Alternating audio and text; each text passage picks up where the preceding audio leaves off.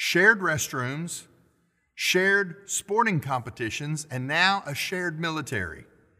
Biological women in this generation have been canceled by the President of the United States. The President, in a flood of executive orders that have come out in the first few days of his new administration, has made moves to normalize and mainstream transgenderism. The transgender movement is a branch of the LGBTQ community, and it is uh, an argument that basically says if a biological male decides to put on panties and a bra, and say that he's a woman, he can now participate in anything that biological women do sporting events in high school or college, shared restrooms in public places. And as of this week, the president has reversed by executive order the ability for transgendered men to serve in the military where they would share private spaces with biological women. We have put our women in the military at risk by putting them in a situation where they have to share their most intimate space with a biological man. Well, I'm afraid that this president, in his next executive order, will need to put a warning label on all high school biology textbooks. Because if you open a biology textbook, you're going to risk the discovery that there are only two genders in the world, and they are easily defined by physical characteristics.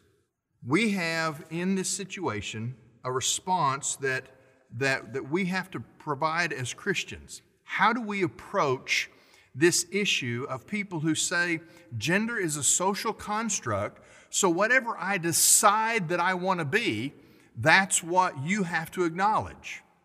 I remember when my children were little, they would often play pretend. My daughters would come out of their rooms and they would be wearing uh, princess dresses and they would have jewelry and, and makeup, and we would pretend that they were a princess. Sometimes they would bring me a play phone and they would hand it to me, and, and I would say hello because, because when a toddler hands you a phone, even if it's pretend, you say hello. It's okay to pretend when you're with toddlers. But what we're being asked to do is we're being asked to allow adults to pretend that they are something that they are not. And the president wants the rest of us to be forced to join in the pretense. What does the Bible have to say about this unusual issue of transgenderism? Well, if we go to the very first chapters in the Word of God, in chapter 1 of the book of Genesis, verse 26, we're told this Then God said, Let us make man in our image, according to our likeness. They will rule the fish of the sea, the birds of the sky, the livestock, the whole earth, and the creatures that crawl on the earth. So God created man in his own image. He created him in the image of God. He created them male and female. The creation story tells us that God created Adam from the dust of the ground, fashioned him into a human body, and breathed life into him. What distinguished Adam from all of the rest of the animals was not the, the, the original material that he was created from. What, what separated him was the distinctive that Adam was the only creature created in the image of God. That is, there was something about Adam different from all the other animals that reflected who God was. This is also an argument that we use why mankind is not just uh, the dominant animal on the planet. We are not animals, we are not like animals. We were created in the image of God, and that is a distinctive that no other animal can lay claim to. Now, Adam walked with God for a time but God acknowledged that it was not good for Adam to be alone. So he decided to make a companion, a partner. And when he did, he did not go back to the dust of the earth and fashion a second species, a different creature. This time, he put Adam into a deep sleep, took a rib from his side and fashioned a woman from that rib. Now, this has tremendous potential to help us understand uh, the distinction that God has in making men and women different while the same. As men and women come together, particularly in the biblical uh, relationship that we call marriage, they reflect together the image of God. Now, men and women in general are very different from each other. Men have, are more aggressive, they tend to be more rational in the way they analyze the, the events around them. Women are more intuitive. They're generally more trusting and more sensitive. Now, those are generalities and they overlap in the individual personalities of, of specific people. But, but the reality is that together they reflect the image of God in different ways or from different perspectives. It's like a diamond that we turn, and, and with each turn, we see the light from just through a different facet. It shows us something we didn't know before. Both genders mirror different aspects of God on earth.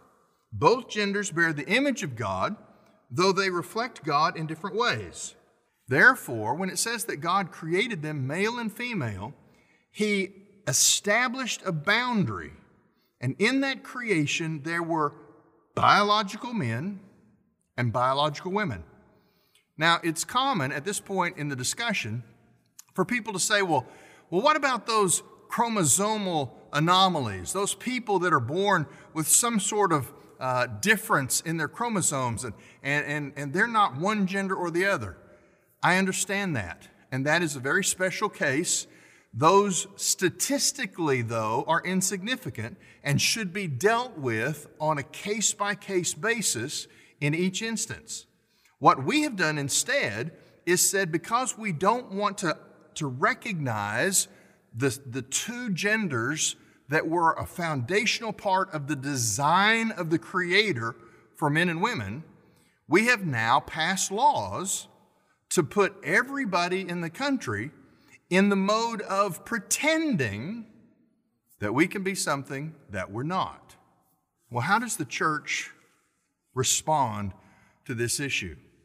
Well, it's clear that no fair and hermeneutically appropriate examination of the Bible can find affirmation for the idea that gender is a social construct. Transgenderism, as it's practiced in this generation, transgenderism and the Word of God are incompatible. So, how do we handle it?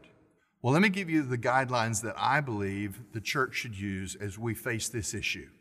First of all, we need to repent of the double standard that we apply to sin. It's a shame that the church has become known for its attitude toward homosexuality and transgender individuals. We believe that their sins are morally repugnant and deserve judgment, and yet our sins of adultery, tax fraud and racial prejudice, somehow those sins are respectable. They're minor. We've categorized sin so that our sin is easy and their sin is hard. Our sin is okay, it's respectable. Their sin is off the charts and unacceptable. The fact of the matter is, none of those sins are unforgivable but they are all sins. And until we quit pretending like the church is made up of perfect people, looking down our noses at others outside of the church who are sinners, we don't have much credibility as what Paul calls ministers of reconciliation. If we're to bring people to Christ, if we're to attract people to Christ, we have to be like Christ. Christ found himself in the midst of tax collectors prostitutes, and other sinners. Why? Because he never challenged them? No, he absolutely challenged them. He challenged them to turn away from their sin and to be different, but they knew that it was a call to something better. It was not a judgmental, uh, self righteous attitude. And they were attracted to him. The world should be attracted to the Jesus in us because they see him in us. The first step towards dealing with this transgender issue is we've got to repent of our double standard for sin. The second step is we need to emphasize that opposition to the topic of transgender is not hate, but rather it's debate. One of the strategies of progressives today is instead of having a reasonable conversation about the facts of any matter, they try and use smear labels as weapons to avoid actual conversation and thought. What we need to hold on to is this don't be backed into a corner. Morality is not bigotry. Do not accept the smear labels. They say, well, you're a racist, you're a bigot. No, I'm not any of that. I just disagree with you. And if we can talk about this, let's have a conversation. As long as we call names, as long as they call names, we cannot accept those names. Don't run scared because somebody says you're a racist if you're not a racist. Don't accept the label that you're a bigot if you're not a bigot. Now, that means you have gone before the throne of grace, you've confessed your own sin, you've examined your heart to make sure that you're representing Jesus. But don't let those who are afraid of a conversation based on fact, don't let them scare you off because they throw smear labels in your direction. Repent of our double standard. Emphasize that our opposition is not hate, it is debate. But here's the third step we have to be open and willing to have reasonable conversations with homosexuals and transgender individuals, men and women who practice alternative lifestyles that in the end are self destructive.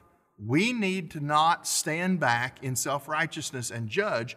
We need to be open to the conversation of why we think what we think, why we stand with the Word of God in calling those things dangerous and destructive.